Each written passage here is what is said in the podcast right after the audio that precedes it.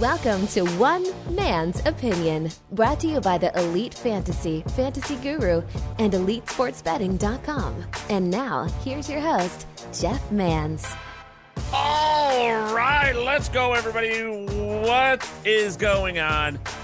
Thank you for uh, tuning in. This is the podcast that's sweeping the nation, y'all. This is One Man's Opinion. Welcome to it. Thank you for liking, favoriting, downloading, subscribing, this listening in to this passion project of ours. We do so appreciate it, one and all.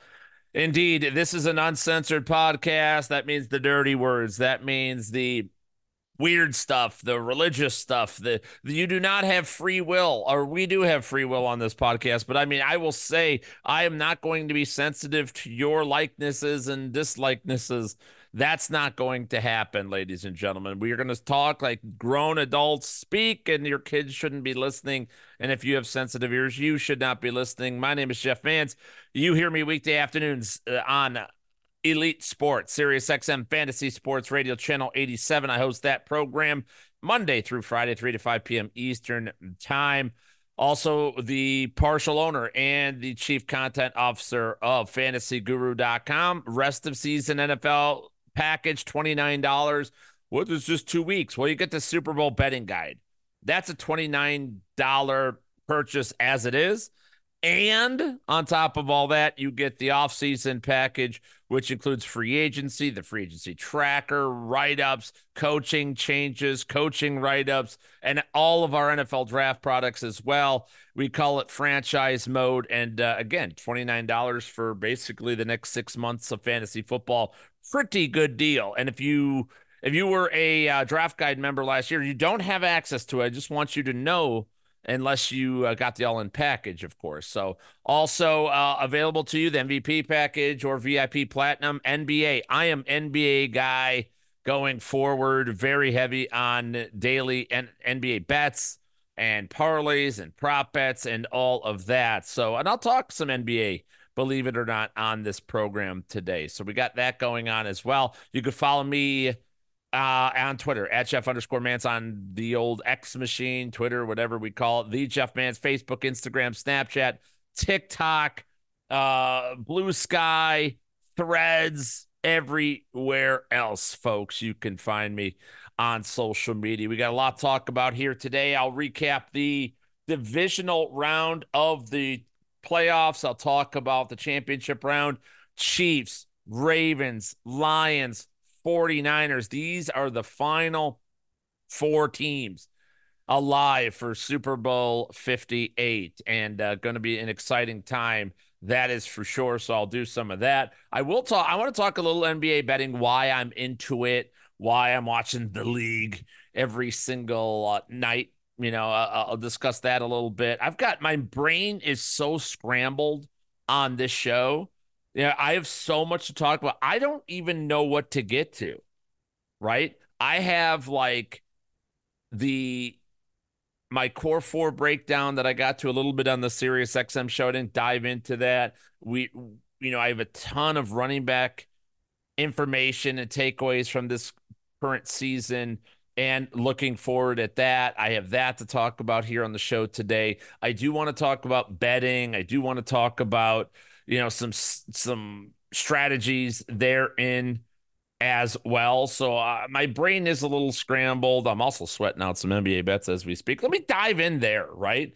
I'll get to football. I'll talk about my reactions to the divisional round NFL playoffs as well. We're going to talk fantasy football. I'm going to touch on all of it. Um I that's one thing if you want to know behind the scenes on elite sports, I have so much content and idea. And I mean, I write it. I write it all up every day in the show plans and Phil, Sandro, Ray, Ted, whoever's co-hosted. Like we all everybody sees it. There's a ton, and we never we get to maybe 50% a day. That's on days we're lucky. So there's a lot left over. It's I said I, I have zero gifts in the world. I was given one gift, the gift of gab and I know sports and I know what to talk about. That's that's all I got. So let me dive into NBA though. Why am I getting into NBA? What drives me into there? you know, there was a long time that I wanted nothing to do with basketball, the NBA. Um, you know, I grew up a big basketball fan. I was a basketball fan before it was really in vogue. They talk about it in the mid '80s, Lakers and Celtics, and that sort of moved the the needle. First thing to really move the needle on the NBA. But I was in bef- I was in during that period. I was ground floor NBA, you know, and I was lucky because of Bird and and uh, Magic and Kareem and these guys I grew up with. And obviously, I lived in Chicago. Michael Jordan was the biggest freaking thing on the planet, right? So like that was a huge deal. And thus, you know, I just I skyrocketed up there. Early 2000s, uh, I lost interest a little bit. It found it, you know, the league was post Jordan. It was more entitlement, everybody trying to be the next Michael Jordan or Magic Johnson, all of that. And then the NBA referee, the Tim Donaghy scandal. And I, I'm fucking hate that shit. I hate rigged sports. Why I'm so sensitive to it now. So sensitive to like when people say the NFL is rigged, not rigged. Fuck's sake, man. Come on, dude. You got to be better than that. We all have to be better than it. Is it fair? I think that's a good question, right? I think that's something that, but it's not rigged. They don't know the outcome before. It's not WWE. They make bad plays, bad calls. There's referees that are definitely persuaded by the color of the jerseys, the the color of the player for crying out loud. Like Justin Fields don't get a fucking call to save his life. Let's face the facts, right? But at the same time, uh, and, home teams, and we see that in the NBA too. That, that's another thing I sort of learned about the NBA. Like, I think it's ridiculous that a home team that just because you say yay, we yay, I, think it's ridiculous that that somehow makes teams that much better. You know what I mean? Like I really do. I think I think it's just absolutely crazy because it shouldn't make anybody. It shouldn't inherently make them better. You know, so just the home and road splits on this. So that I didn't like the NBA. The NBA is growing a lot. It's a different game. It's not the game I grew up with. It's not the game most of you probably listen. I, I know my target audience, and it's likely not. Uh, you know, we're not all into it. Uh, it's not the same way. It's it's a very offensive game. They settle for jump shots everywhere on the court shooting half pointers, you know, lazy. They don't get back on defense, all that kind of shit. I get it.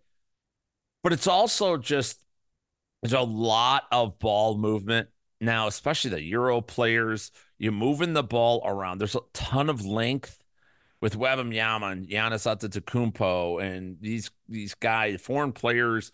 They've added a lot of speed. It's such a fast game. If you've ever been to an NBA game, man, it fucking moves. These guys are just Clyde's. There's not a lot of half court offenses anymore.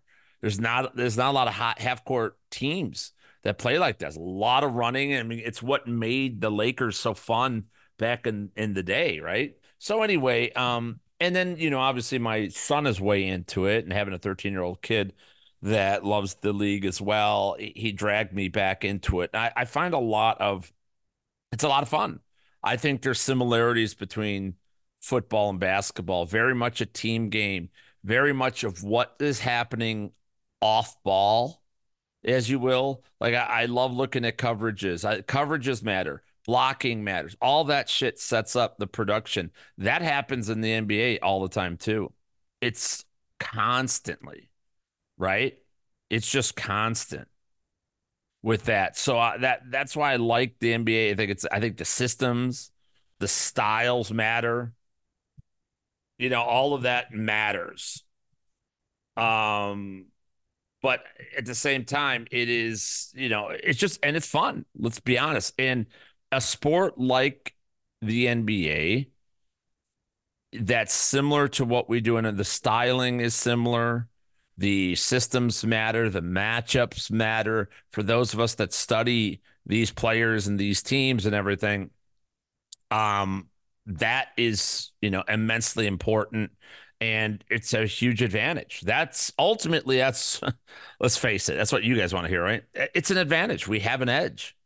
right? And I brought in one of, if not the best basketball slash fantasy basketball slash betting minds and Justin Fensterman into our team that was already loaded with Armando, Marsal, and Scott Bonder, Mike DeBeard, and Chris Rose. And now we add Fensty to the mix. And man, I'm learning shit every single day. And it's that daily environment. Because let's face it, for football, we have a losing week, DFS, um, you know, whatever, DFS or a betting or, and then we have a losing week. And what happens? Well, we have to wait a whole nother week, or at least we have to wait till Thursday for it. Right? We have to wait till Thursday for to get redemption. It doesn't work in the NBA. It's right away. I mean, fuck. There's late games that go on. If you miss an early game, you can go back and and as long as the process is sound. Say, I don't like.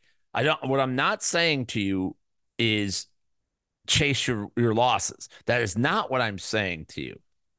You know that uh, that is the wrong way to go about it. It's the wrong thing to do. What we want to do is to rebound, get another shot, and then win and make our money back on any losses or compound our victories as well. You know what I mean? Th- that's what we ultimately want. And that's what we can do in NBA. And my process is pretty sound. I use a lot of alt lines, right? Uh, a lot of FanDuel alt line. I mean, very similar to what I do in NFL betting, you know, and to just do it in the NBA. Like I said, last year was my first year documented doing NBA betting regularly full time. And I was up 36 units from f- the end of February through the finals in June. So, you know, real uh, it's a really good run. I don't know if I can get to those numbers again or not, but I think that it's the process is very sound. I'm very confident that the process is right. Right? And the fact that I have guys like Justin Fensterman and Armando Marsal and and my team behind me, I could always and I they you know, I come out of the hibernation and now I'm in their grill all the time asking them questions, peppering them about NBA and players and teams and pace of play and all these types of things. So um, there's an edge to it, man. And I can't I can't describe to you how important it is. And if you want to make some money and have fun on the regular basis, I'm in the NBA Discord over at fantasyguru.com every single night now. And uh, we're having a great time. It's a lot of fun. It really is. So get over there. And by the way, there is 40% off the rest of the year. Or I'm sorry. Uh, yeah, the rest of the year, but it's only lasts till this week. It's for one week because Ted Schuster made a guarantee. He guaranteed his college basketball bets, which are included, by the way. And Ted is actually on fire right now in college basketball. He has been all season long, though. It's not a recent winning streak or anything. He has been hot all year long in college basketball. And last Friday, he made a promise that he said if the if he didn't hit all four of his bets, that he would give 40% off to people to upgrade and get the package. He didn't hit, he hit two out of two. The two he lost were the same team. He used one team in two different bets, and I told him it was a bad idea. And now, but now everybody gets 40% off. So upgrades, if you're a seasonal member, fantasyguru.com, or you just want that MVP package, which includes hockey, college basketball, all DFS, all betting, all seasonal, everything, get over to fantasyguru.com. You know what I mean? So there you go. Uh, all right. So that's why I'm into basketball. Let's talk a little bit about NFL football and the playoffs from last week and some takeaways. I'll give you takeaways from each of the games the Ravens and Titan or Texans. I mean, I mean that was a whitewashing. It was you know it was close at halftime, so fine. Ravens ran away with it. C.J. Stroud threw for 175 yards. It was a lot of nothing. You know, C.J. Stroud was just not um it, and his home road splits are very erratic. Let's face it. So he, his numbers are off when he's away from Houston. And so when he's on the road, it's also he played all one o'clock games, by the way, last year. All 1 p.m. Eastern start times. He didn't play any prime time, any night games, any Thursdays, any Mondays, none of that. That's worrisome, man. That is worrisome. It should be worrisome to everybody out there because when you look at something like, again, the record six and two at home, five and th- or three and five on the road, fine. Uh, touchdown interception ratios are fine, but a 108.3 rating at home, 87.8, which is league average on the road, 22.8 fantasy points at home, 14.56 on the road. That's a different guy. And he's a rookie. I mean, we'll definitely take it.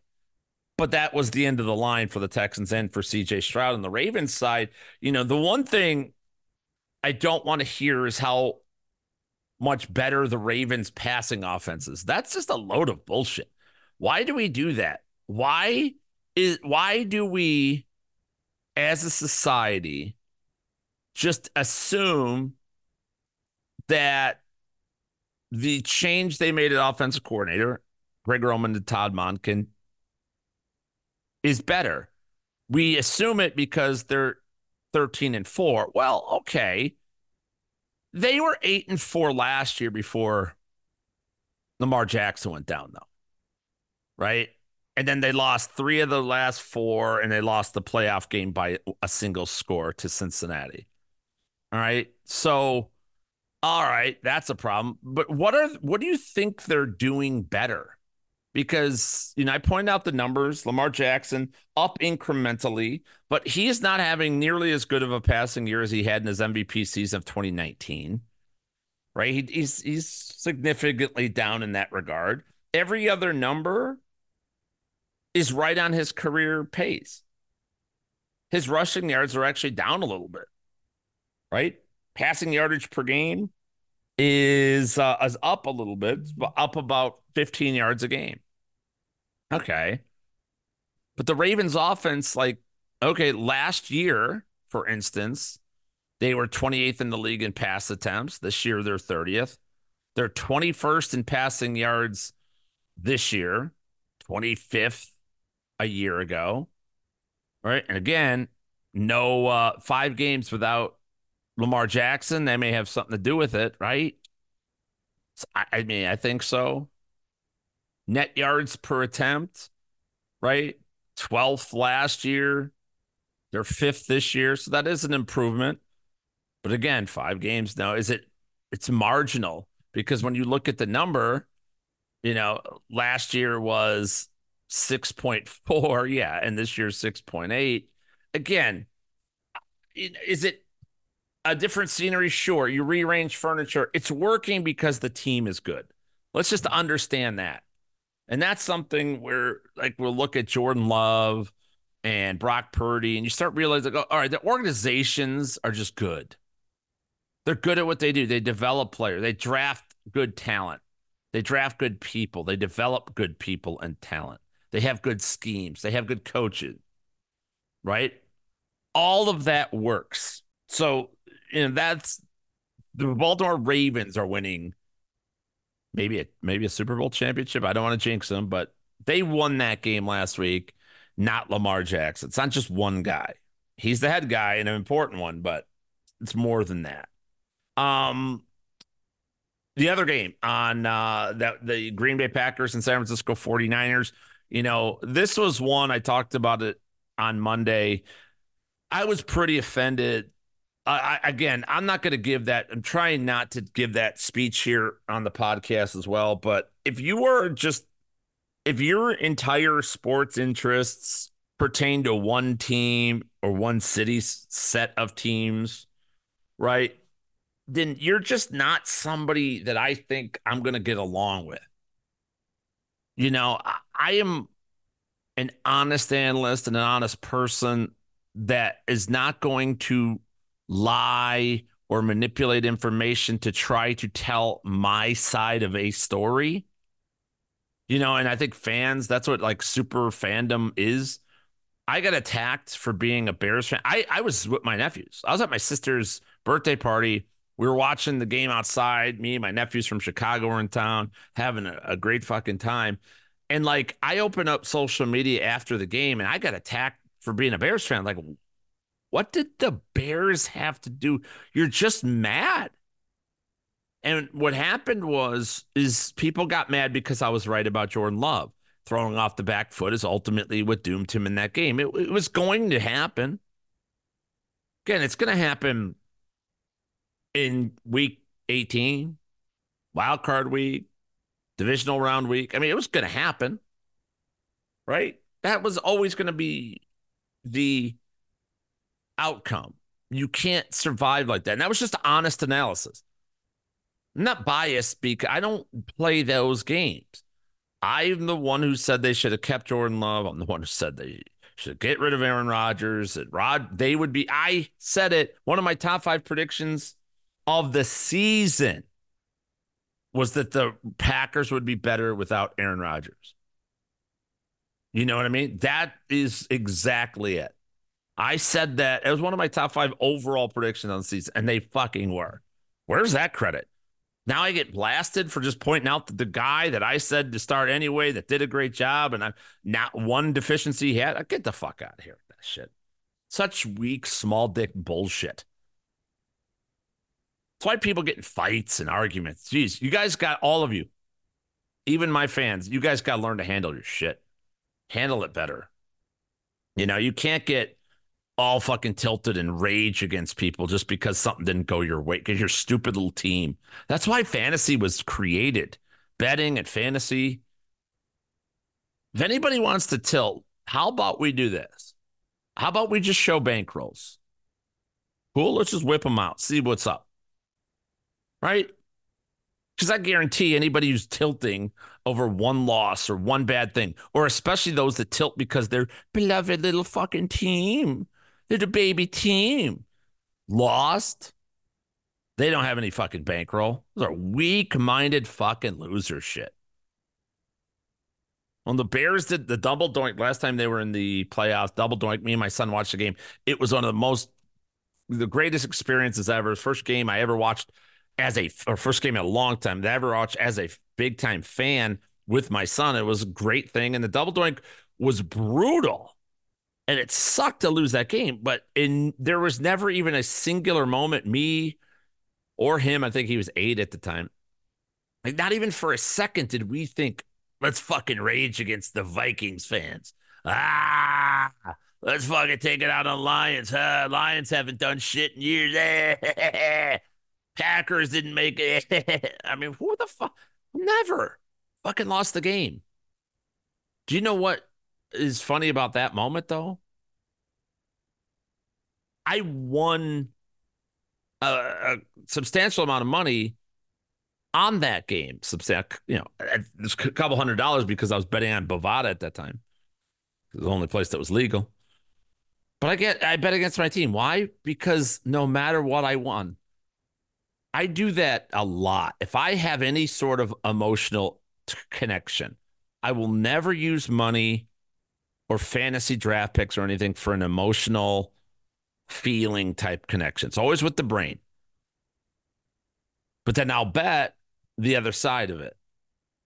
You know, or I'm sorry, or I'll I'll if I have a an emotional attachment, I will put my money on the other side so that I win no matter what. That's what everybody should be doing. All sports fans should do this in the modern age.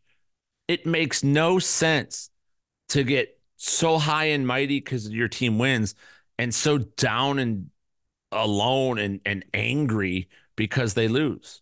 Fuck those people. Fuck them. You deserve better. All of us deserve better. But it's up to us to actually take that advice and use it. I do. I hope you guys do as well. Where what happens with Aaron Aaron Jones? Like where does he go? This dude is 30 years old you know, he looked really impressive, but he also didn't play majority of the year. I don't know. They got to get Jordan Love's back footed throws sorted out. That's a really big issue. The, you know, Christian Watson had a monster four week run in 2022. Why did he regress so bad in 2013? Well, 2023, I mean, because he can't stay healthy, number one. But like, can, but that's the thing. Jayden Reed and Dontayvion Wicks, they look great, but it's it's the first year. So what's I was talking about CJ Stroud. You got to be careful with this shit. You can't think that they're just going to be great because they did it once. Right? That's how everybody gets in trouble. And you got to be careful with Jordan Love and the Packers. In no way, shape, or form do I think the Packers are necessarily yeah, a lot of talk because they won a playoff game against the Cowboys game. Nobody thought they were going to win, including myself. But a lot of people assumed, oh, that's it. They got another 15, 20 year quarterback. No fucking way. No way. Mm-mm. Now, maybe it does work out that way. Maybe. Right. But, you know, I don't know about the modern age if he's going to be given that kind of rope. You know, remember, we didn't have these contract situations Anybody remember what Aaron Rodgers' record was his first season? Well, I don't know. Well, technically he wasn't starting, but you know, Brett Favre was. right? Their first season they were 4 and 12.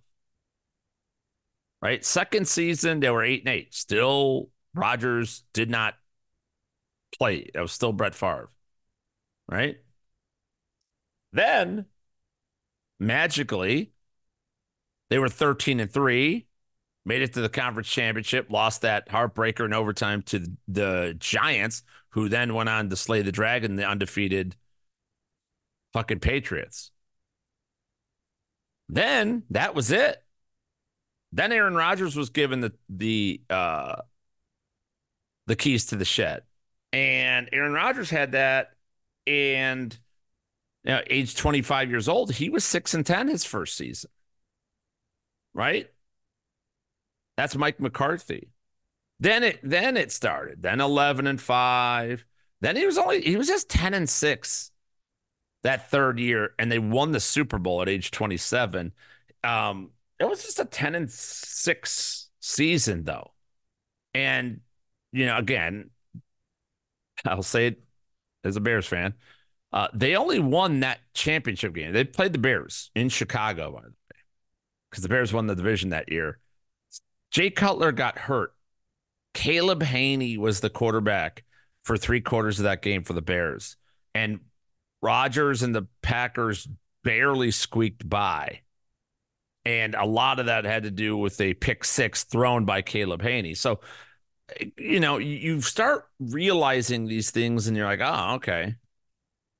So without that Super Bowl, without that injury to Jay Cutler, quite honestly, like Aaron, the Aaron Rodgers legacy is completely different. I think it, there's a lot of good that happened from the Packers this year.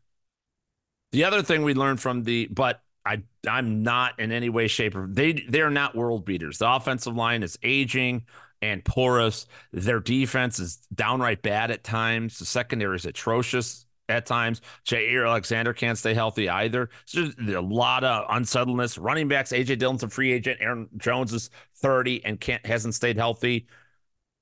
Jordan Love needs a contract, so you can't bring in a ton of people because you did draft him and let him sit for two years. So now, you know, going into year four, you got to make some decisions there too, you know, and that's going to restrict them a little bit. So, you know, a lot of decisions to be made on the San Francisco side. Brock Purdy was a pussy in that game. And I don't think that, and I ran through these numbers on the XM show, but Deebo Samuel is a huge part of the 49ers offense. I don't think people realize that their record with Deebo Samuel is 53 and 23. They score 28.2 points per game with him. Without Deebo Samuel, they're 8 and 9 and they score 22.8, almost a touchdown less per game. They run for less yardage, 138.5 yards to 118. Their turnover differential, plus 25 when Deebo plays, minus eight without him. It's a mess.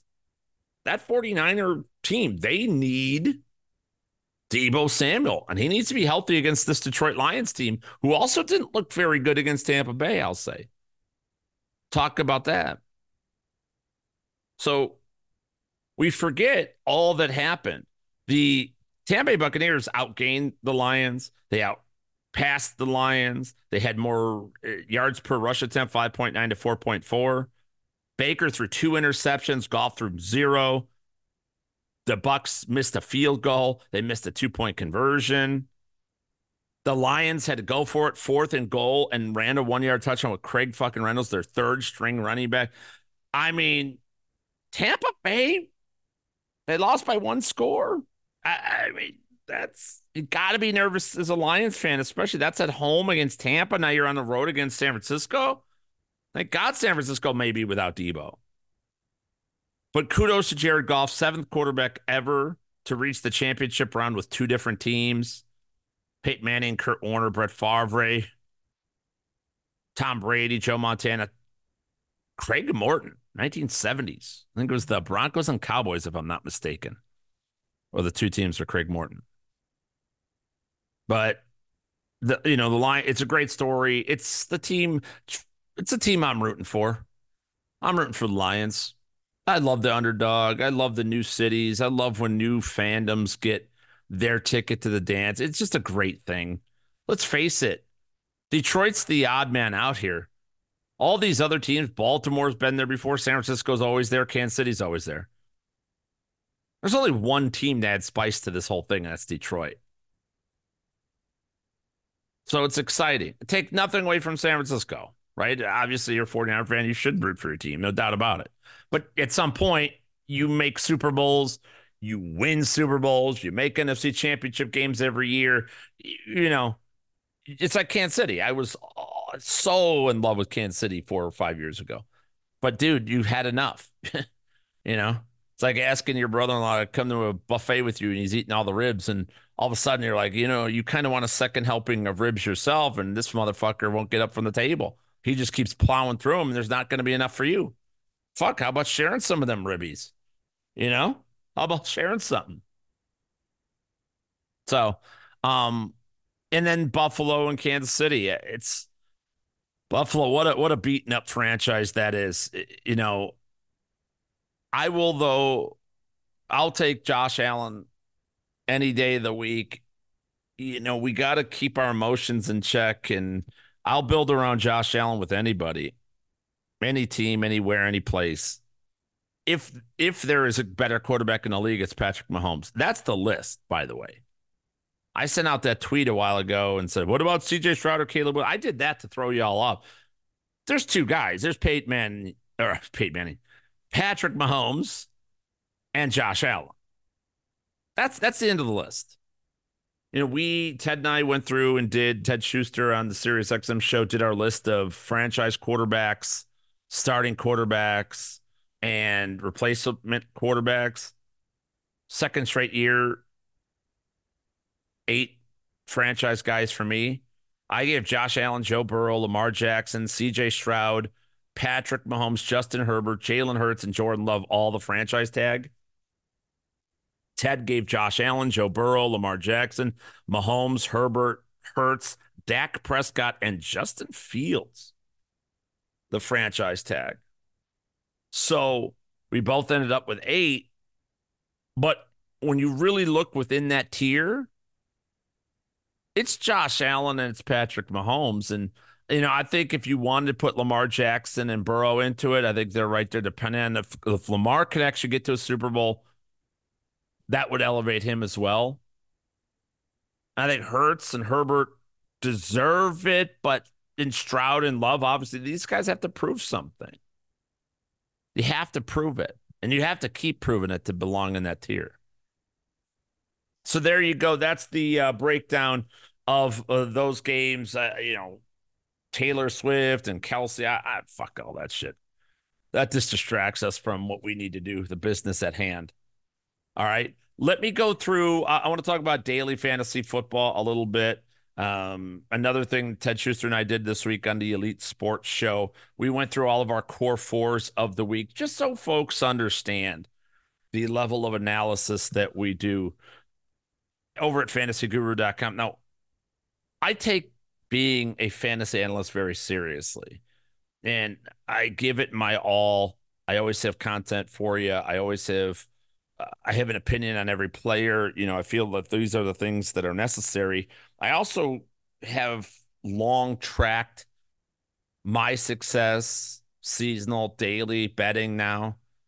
And I think that that I, I don't think there's another person on earth that has done that. I've tracked every pay line from FanDuel DraftKings since 2016 and every pay line from Super Draft since 2019.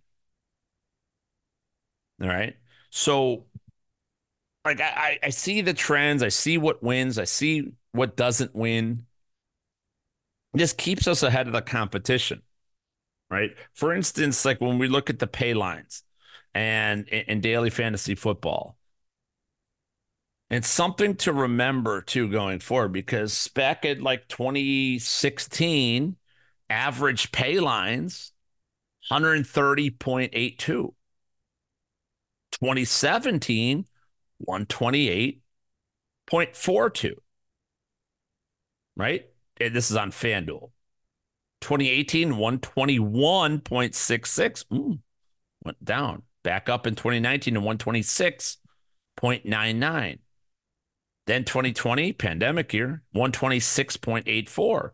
2021, 120.70. It's a big fucking drop. 2022, 118.84.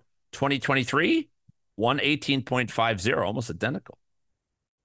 DraftKings is all over the place. 120, I'm sorry, 147.02 in 2016, which is fucking crazy. 134.8 in 2017, 129.40 in 2018, 138.46 in 2019, 134.09 2021, 124.83 2022, 137.95 this year, 2023. Why draft DraftKings is erratic because everybody builds the same lineup on that site. I know you guys like it better.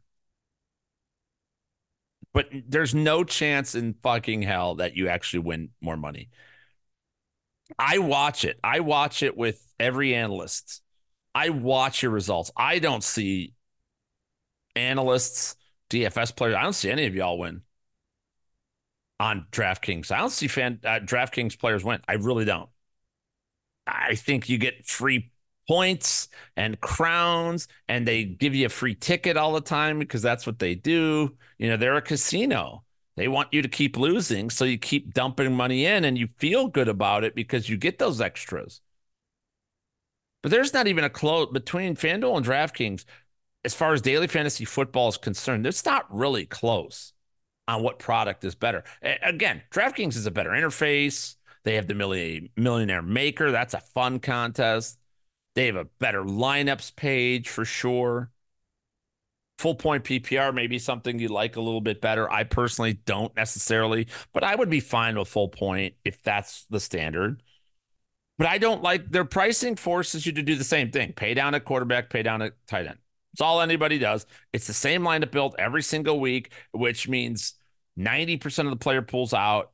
The player pool is ready made for you. Everybody plays the same pool. Everybody. And that's why analysts and real fantasy insiders and analysts they don't win over there. Why? Because they know the best pool, they know the best players, and they don't ever win. You don't win with the best lineup. You don't win with million makers with the best lineup. Anytime somebody in the industry wins with uh wins anything, it's they get attacked because they played players not in their whatever they call it core player pool, whatever. They play players outside of it. Happens all the time because the problem with DraftKings, they would fix all their problems if they got away with milestone bonuses 300 yards, 100 yards rushing, receiving. You got to get away from those points. They have to. Also, got to get rid of defense. Both sites have to do that. But I, I track this stuff for a decade almost now, and it's just, it's FanDuel is consistent as motherfucker, and DraftKings is erratic as a motherfucker, and yet nobody seems to catch on. Okay, keep doing what you're going to do um, core four in my article over at fantasyguru.com. We talk about it on the Elite Sports Show. And, you know, all different kinds of results over the 18 weeks. Personally, I had 11 weeks of cash game winners, seven weeks of cash game losses. That is technically my worst record in four years, in four seasons. By one week, I've been 12 and I was 12 and 5 and then 12 and 6 in that span, 12 and 5 when there's only 17 weeks. And then 12 and 6 I had a uh, a real good 13 and 5 year uh the first year of 18 weeks. So, a little bit down, couple bruises on there. Um but something I'm very proud of. I mean, we project every week, you know, I told you what our goals are for quarterback, running back, receiver, tight end. I talk about the point totals that we need. We aim for 124 points and we set all this up way in advance, right? So in 2023, if you were so inclined, if you had scored 124 points, right, per week, as is your design, you would have won um, you'd only lose five weeks. I'm sorry, six weeks. Weeks three, four, seven, 12, 15, and 17. All right. So how many is that? So that it, that you would have lost one, two, three, four, five, six weeks. Yeah. It would have been better. You went 12 and 6. 12 and 6, yeah. So, right, hit your number. Don't worry about all the other bullshit. Worry about hitting 124 and you're fucking golden. Absolutely golden.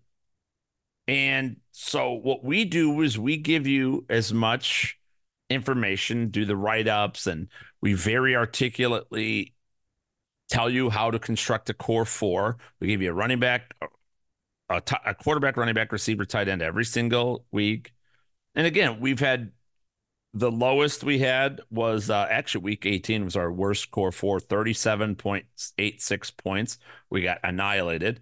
But then we had week eight, we had 98.02 points, which in that week, we scored 98 points to core four. The pay line was only 90. You didn't even need a single. You could have took zeros at every other position. The core four won it for you.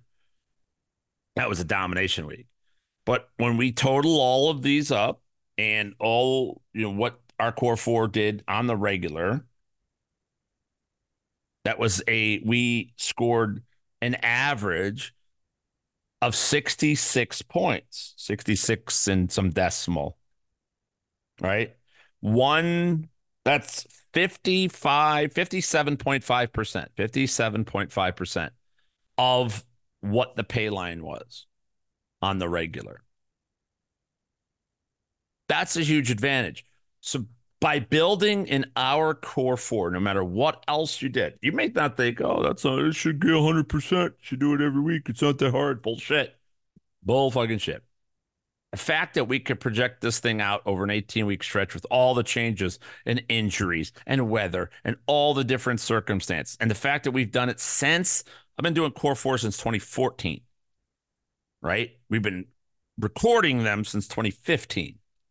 And ever since, the fact that we can continuously do this and put know exactly what the success and track record is and you know put ourselves in the profitable situation whether it's 11 12 13 times out of an 18 week season is huge. And the core 4 gives you almost a 12% chance cuz the amount of salary that we used this season was 44.8% of this the regular salary all right which again we don't keep tabs on this, and I only tabulate this shit at the end, which is fucking incredible because when you just do the you know straight numbers, right? When you you do we give you four starters out of nine spots, that's 44.4%. We try to stay within good parameters in the salary, but there's some weeks we use more, some weeks we use less. But we're talking 0.8 or 0.4% more salary than our target. That's fucking amazing. I, it really is. And I'm very proud of that. All right. I'm very proud. And so if we give you 57% of your points using 44% of salary, and we're giving you that's a 13% increase right there. 13% advantage over what anybody else gives. Then you you know factor in the player pools and other lineup and the ownership projections and things that we offer over at fantasyguru.com and shit, man. You have the tools given to you. Um, some fun items. Uh, if you didn't hear the XM show, the players that we used the most, quarterback was Josh Allen at four, Jalen Hurts, Justin Herbert, we used three times, Joe Burrow and Pat Mahomes twice, Justin Fields twice. So again, we paid up for quarterback and we our goal was 20 points per week and we averaged 23.3 points. We didn't miss a quarterback. It just didn't happen very often. Um, the most random quarterback I think that we used um, again, we didn't. Lamar Jackson used once, but he scored the most points. The worst performance um, from a QB was Herbert in week seven, 11 points. But Matt Stafford in week six, 15.24 points was kind of a loser. At the running back position, we averaged 14.1 FanDuel points. Eh, not, again, not exactly what we were going for right? We're actually aiming for 30 total between the two positions. So you would like to split that at, you know, even 15 per position. So we were a little down on that. We used Bijan Robinson three times, Zach Moss three times, and Breece Hall twice. That was it. You know, other guys that we used in in those spots. Um, Javonte Williams, he was the worst in week four. He got hurt. In fairness, 3.9 points. Uh, Jaleel McLaughlin scored 20 points in that game, by the way. So we were in the right spot. Joe Mixon week five only got 13.4. We used Rhamondre Stevenson. He actually worked out 21.7 in week 12. Tony Pollard, ugh, week 10, just 5.5 points. Devin Singletary, 4.6 points when we used him. Blah. We had Rachaad White at Chuba Hubbard week, Zamir White week, Jordan Mason, blah.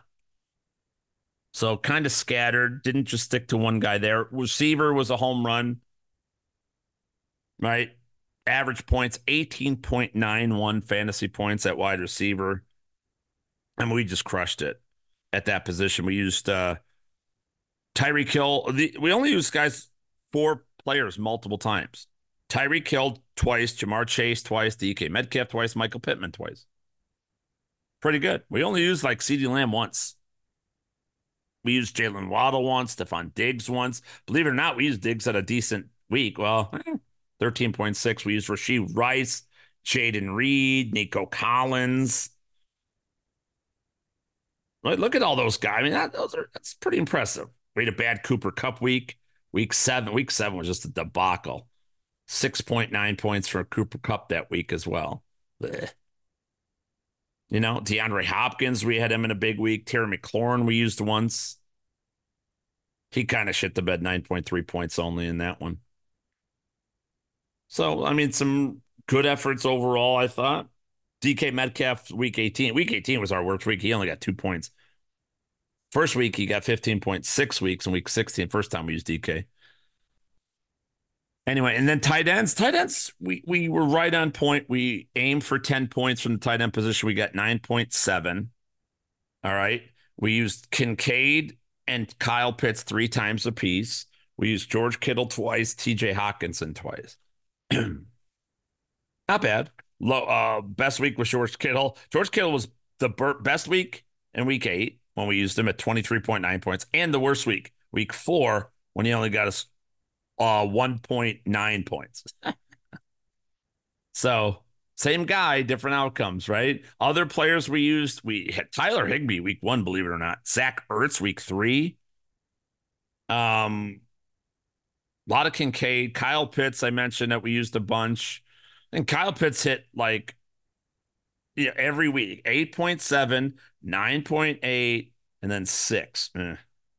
And Njoku, Gerald Everett, Isaiah Likely, Brevin Jordan. You know, we got all of all those players where you Juwan Johnson had a week. So overall, again, results are what they are. Hopefully, you guys understand why it's important to look back at these things. And, and I want you also to know that, like, I'm studying this stuff. I'm not just dismissing it. I think during the season, like for instance, I won eight hundred and forty-five dollars on drafters. Remember the best ball site that we did a ton in in the summer? I won eight hundred forty-five. I didn't learn that until two days ago. True story. Had no idea. I don't look at results until the results have landed. It's all got to be over. And people in my circles make fun of me a lot for that. But quite frankly, I feel like it gives me a huge advantage. I'm not changing anything about I put in copious amounts of work into this stuff so that I believe in it. I know it's true. I know it's the right way. I'm not guessing at it. I understand. And that, again, I'm not asking you guys to do differently. I do want you to think about it differently. You don't have to put in all the time. You just have to come to me and trust me. Come to our staff, you know, who I employ very uh, specifically. I don't just randomly let anybody in these stores, right? Kind of used to do that. We don't do that anymore. You can trust us don't play this like a lottery. Don't also don't expect massive payouts and huge wins right away. This is a build, man. This is long-term stuff that we're doing. I've done it for a long time. And I'm continuing to do it because there's an edge, because we have those advantages. You know, it's just it's important. And you need to trust that I, I'm going to put in all this work. I'm going to frame. It's my job. You guys go do your jobs work, family, fun, do all your stuff. While you're doing that, I'm pounding out this shit. I'm going through all these numbers. I'm going through where we can get better at, what we have to change, if anything. DFS, betting, seasonal, draft strategies, plans. I have your back on this shit. Every number is accounted for. Every result is accounted for. It's not accounted for at halftime of the fucking games, though as I'm recording this, I've got an asshole in our NBA Discord who's going fucking nuts, angry at me because he's I was I'm one and one on NBA bets tonight.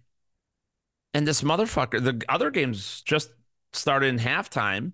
And of course, results aren't in, so we're losing that bet so far. But it's he's they're on all the guys that are on pace. Josh Giddey, Jalen Williams, these guys are on pace to hit. I'm confident they will hit. But I mean, why why are you upset now? Now what the fuck is wrong with you? You know, it's just a such an odd way to behave, and it's just not something that you know. I, I don't do that. I wait for all this stuff to happen.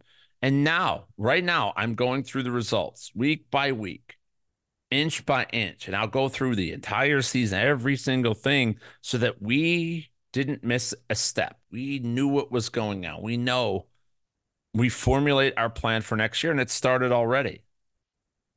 All right. So just know I have your back on this stuff. And, you know, that maybe don't question it so much. You know, I'm all about asking questions and things, but, you know, don't, don't think that I'm just willy nilly fucking waking up hey, you know, I think you should play DK Metcalf this week. Uh, you know, it's big and strong. That's fun. Like that's not what that's not what any of this is. And maybe you've had that experience at other places. And I know there's other services.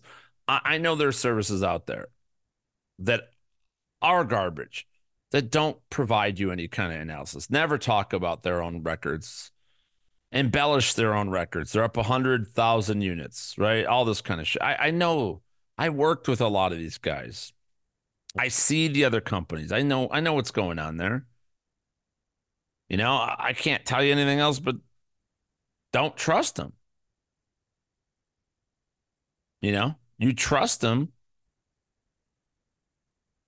but you don't. Uh, I mean, I don't know. You don't trust them. You shouldn't trust them. Some people. There's good people too in the industry. Don't let me just say everybody but me is great is sucks. That's not what I'm saying. So you gotta be careful. That that's my point right there. Um, all right, shit, man. We are uh I don't know where this hour has gone. I don't like to keep you more than hours. Statistics say that people will not listen longer than an hour. I'm supposed to only do like 45 minutes on these, and I always go over the hour anyway. So let's just, um, I'll talk about the championship games that are coming up here this week uh, Baltimore and Kansas City, Detroit San Francisco. Let's face it, you can make an argument for the Cowboys, but this is the these are the matchups we all wanted anyway. Um, very, you know, the Bills could have been the Bills instead of, but two best teams in each conference got there, and two very good supporting teams got there as well. The Chiefs and the Ravens passed the victory here. Lamar Jackson has to throw for more than 152 yards. That's what he has to do. He actually has to really make plays with his arm. He didn't do that last week.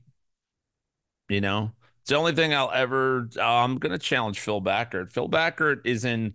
He's the biggest Ravens fan I know, but he's in la la land when it comes to the passing offense here. That was not great. They had 123 net yards. Hmm. Passing. Now 100 yards rushing, two touchdowns rushing. Lamar, yeah, fuck yeah. but they're going to have to do better against Patrick Mahomes. I'll be honest though, I don't think Mahomes can or will score. Like this is one of those games, and I, I'm not doing my official wagers on this show. It's still early in the process. Get to fantasyguru.com. It's 29 fucking dollars. You motherfuckers better be betting at least $50 on the games anyway. Maybe you bet $10, but you bet you think about it. If you bet $25 on each game, or $20 on each game. Fuck it, $15 on each game. See, where's my math skills? That's more than the whole package the rest of the year. $15 per game this weekend alone. What the fuck? But I'll tell you what I'm going to do. I'm going to play the alt line under total. I'm playing the under on this one. I don't think the Ravens, remember, only scored 10 at halftime. It was a monster fourth quarter barrage in that one. You know what I mean? They didn't really have to. There's 10 points are unnecessary in a way. Not un, nothing's unnecessary, but superfluous. You won't get that against Kansas City. So I don't think the Ravens score more than 20. They definitely don't score more than 24. And I don't think the Chiefs score more than 20. So I'll jack this up a little bit on the under, but I'm going to go under the total points. That's for sure.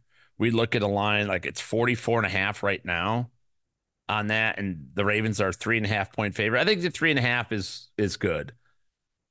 I don't want to mess with that number. Obviously, what I would do is move it down to minus two and a half. And I'm not saying I'm not. It's not necessarily my bet here, but if you were to do that and go under, I don't know, 51 and a half, that's a plus number bet.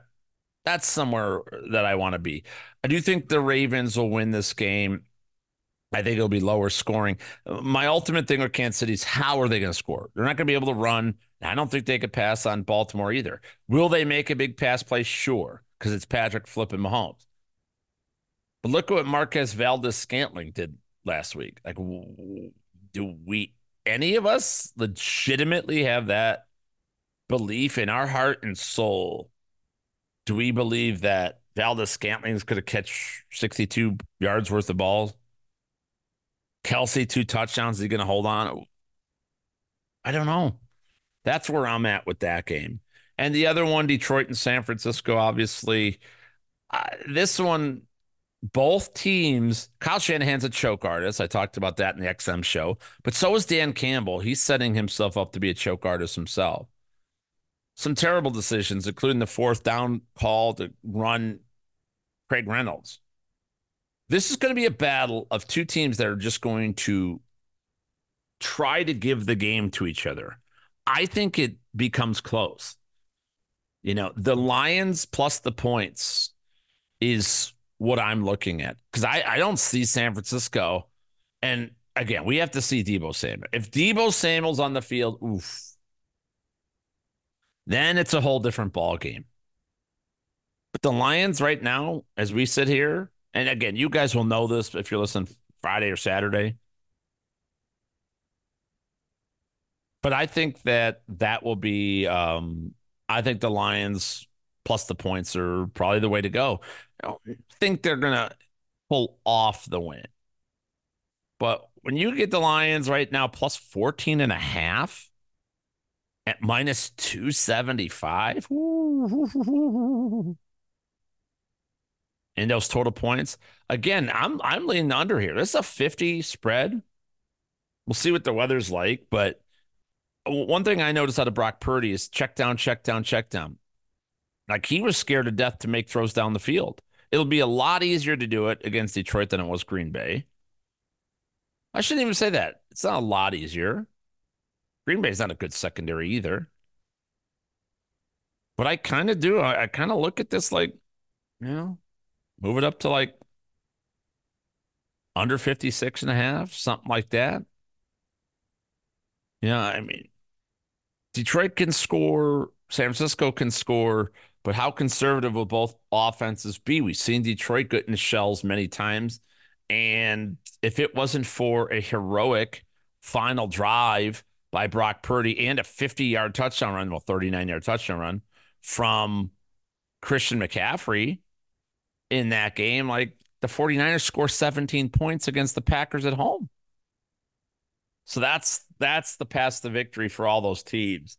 Um, as far as predict, I'll predict a winner. I don't want to. Cause I'll say it'll be Baltimore. I'm gonna say ball. Yeah, it'll be Baltimore. And fuck it, I'm going Detroit.